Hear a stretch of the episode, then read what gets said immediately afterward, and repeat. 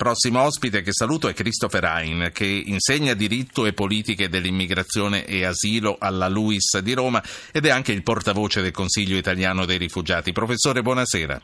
Buonasera a voi.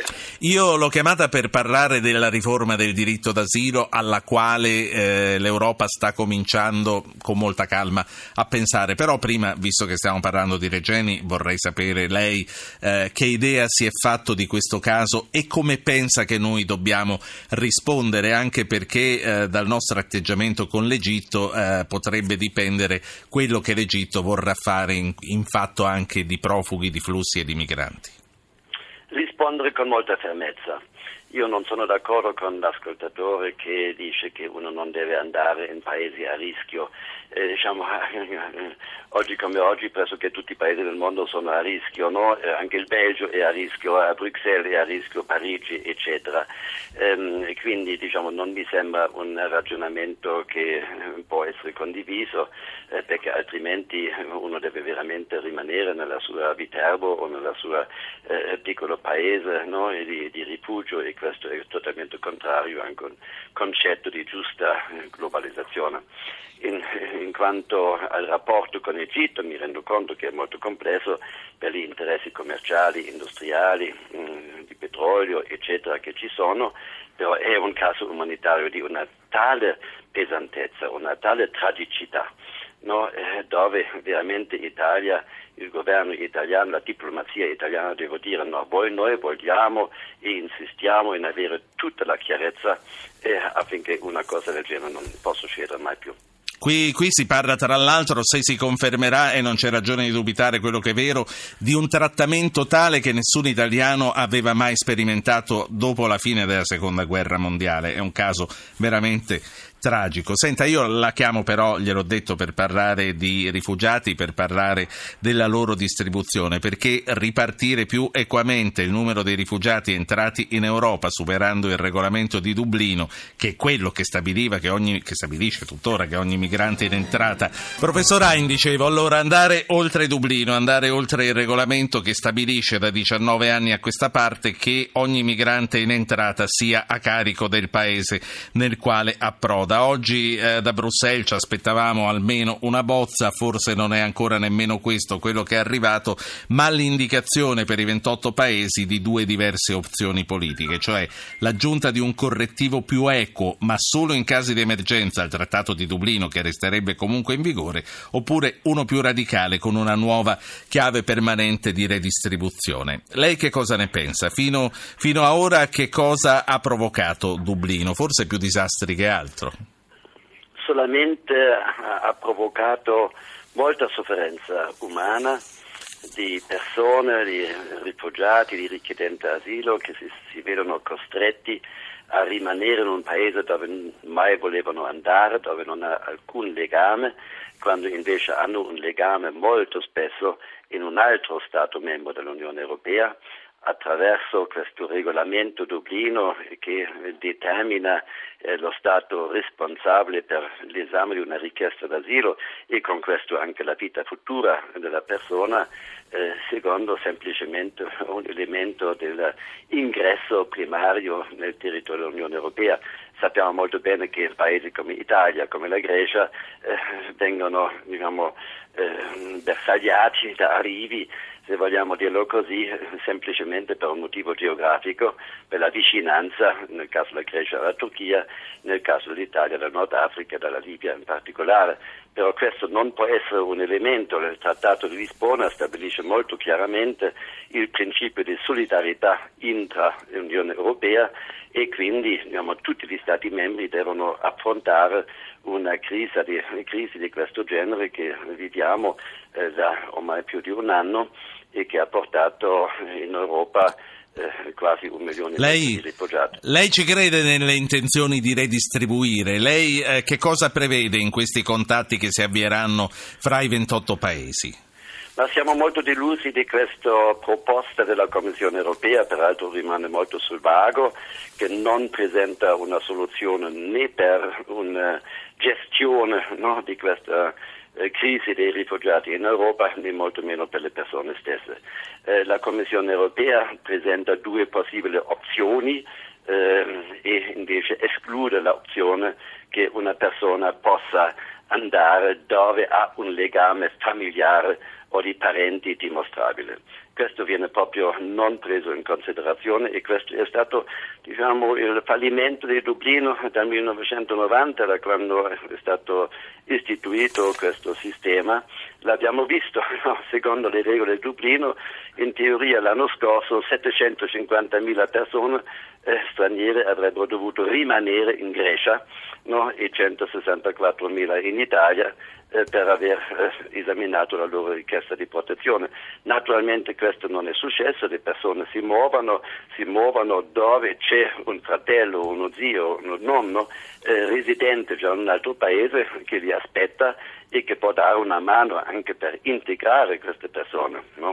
Sì. È un boomerang, un boomerang perché sappiamo quanto costa, quanta fatica, ma anche quanto denaro no? il processo di integrazione. Naturalmente, e lo sappiamo molto bene come operatori del settore, eh, il primo agente per favorire l'integrazione sono proprio i propri familiari i parenti, le comunità, gli amici che parlano la stessa lingua. Senta, eh, c'è una, una, notizia che arriva sempre oggi da altra fonte che però non va trascurata, è un allarme che arriva da Frontex che dice che il legame fra il terrorismo e l'immigrazione comunque c'è.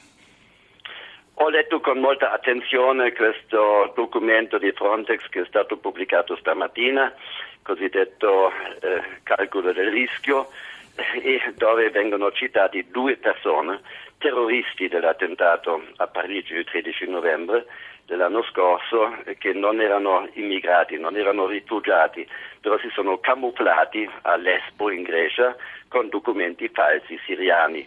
Quindi in tutto il testo del, del, Frontex non si ritorna a questo argomento perché naturalmente all'interno di una eh, un numero così elevato di migranti rifugiati che sono arrivati, parliamo di due persone che erano uno di cittadinanza belga e l'altro di cittadinanza francese, quindi non c'entra niente con l'immigrazione.